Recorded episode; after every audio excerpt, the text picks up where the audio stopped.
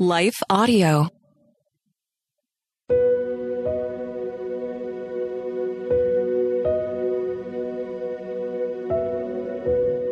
Hello. Thank you for listening to Your Daily Bible Verse, the podcast that examines one verse each day to learn more about God and His will for us. I'm your host, Jennifer Slattery, and after this short word from our sponsor, we'll dive into today's Bible verse, Philippians 1 18.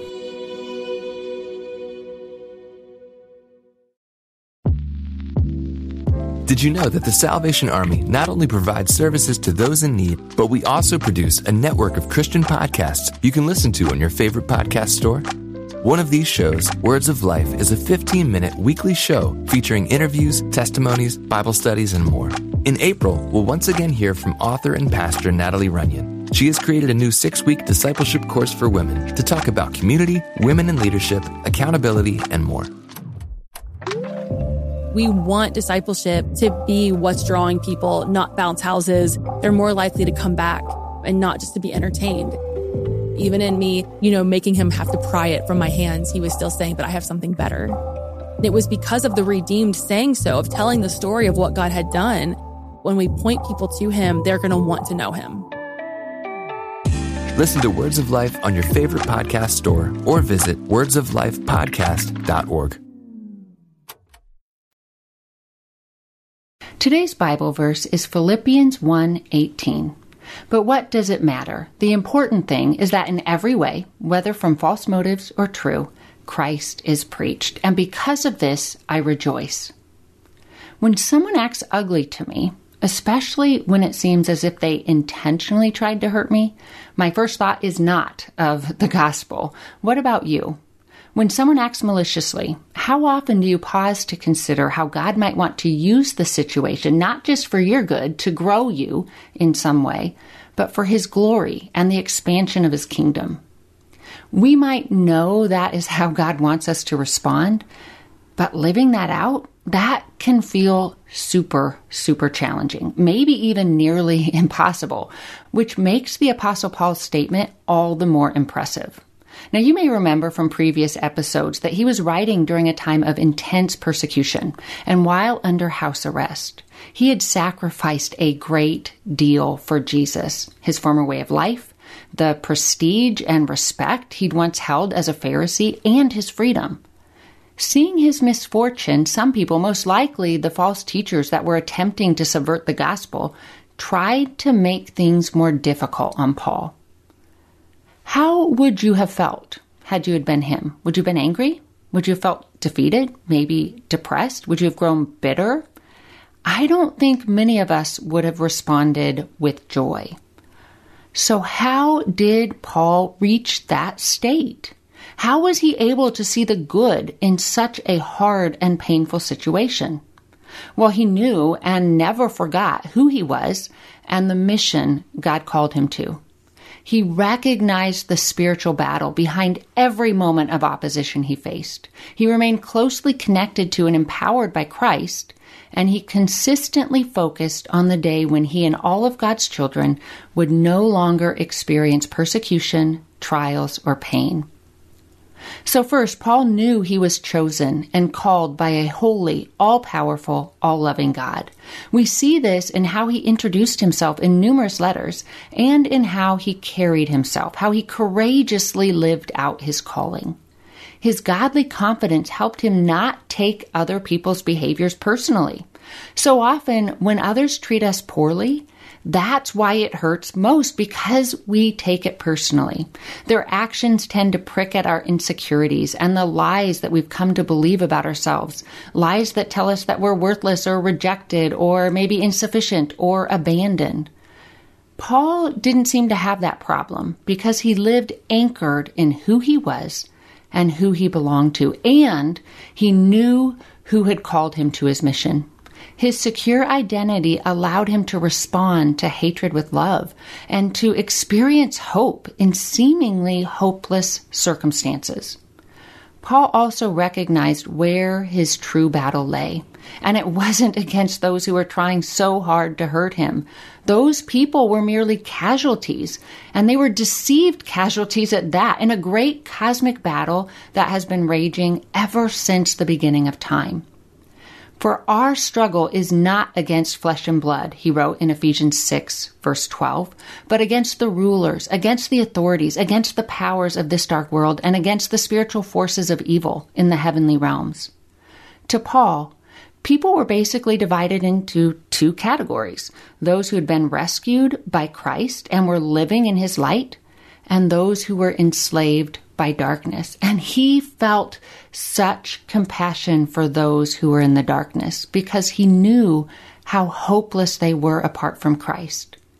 Paul also prioritized and found strength in his relationship with Christ, proclaiming that he no longer lived, but instead Christ lived through him.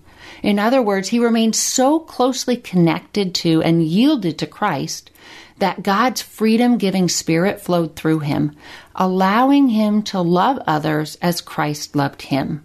His union with Jesus also allowed him to view others and his circumstances with supernatural insight.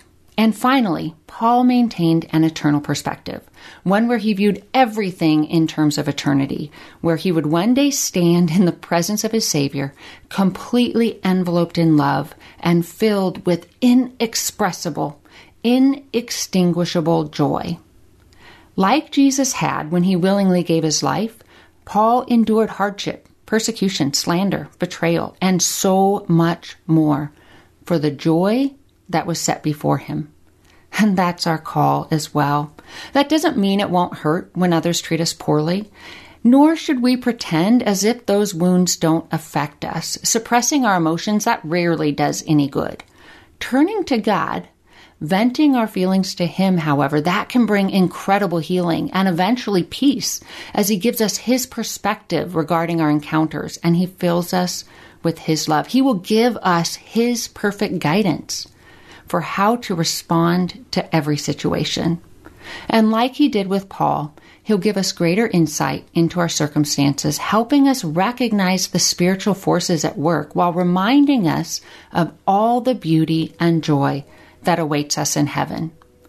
Hold your heads up, friends, because good is coming. And you and I, we belong to the winning team. Let's pray. Dear Jesus, thank you so much for everything that you have given us, for your grace, for the Holy Spirit enabling us to live with love and live with confidence and with strength, to give us guidance for every experience, every encounter. Thank you that today, everything we experience, the pain that we currently experience, thank you that that is not the end, that good is coming, that inexpressible joy is coming. Help us to filter everything through the lens of your grace and through the lens of the gospel. Remind us of the ultimate battle that is constantly raging all around us. Let us not get caught up as a casualty, but instead help us to remain focused on you, our Lord and our Savior, that we can live and love well. In your name, Lord Jesus, we pray. Amen.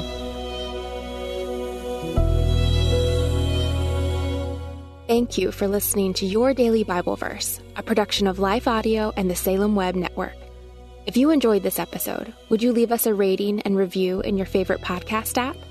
It helps us connect to more listeners like you.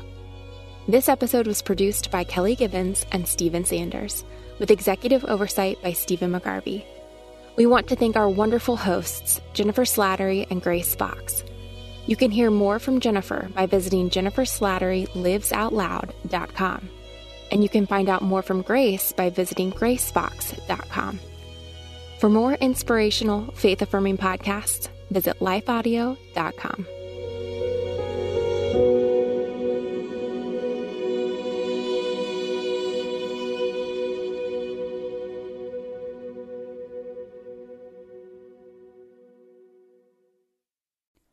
Christmas. For most kids, it's the most joyful time of the year. But this Christmas, 1.5 million children will spend the holiday separated from a parent because their mom or dad is behind bars.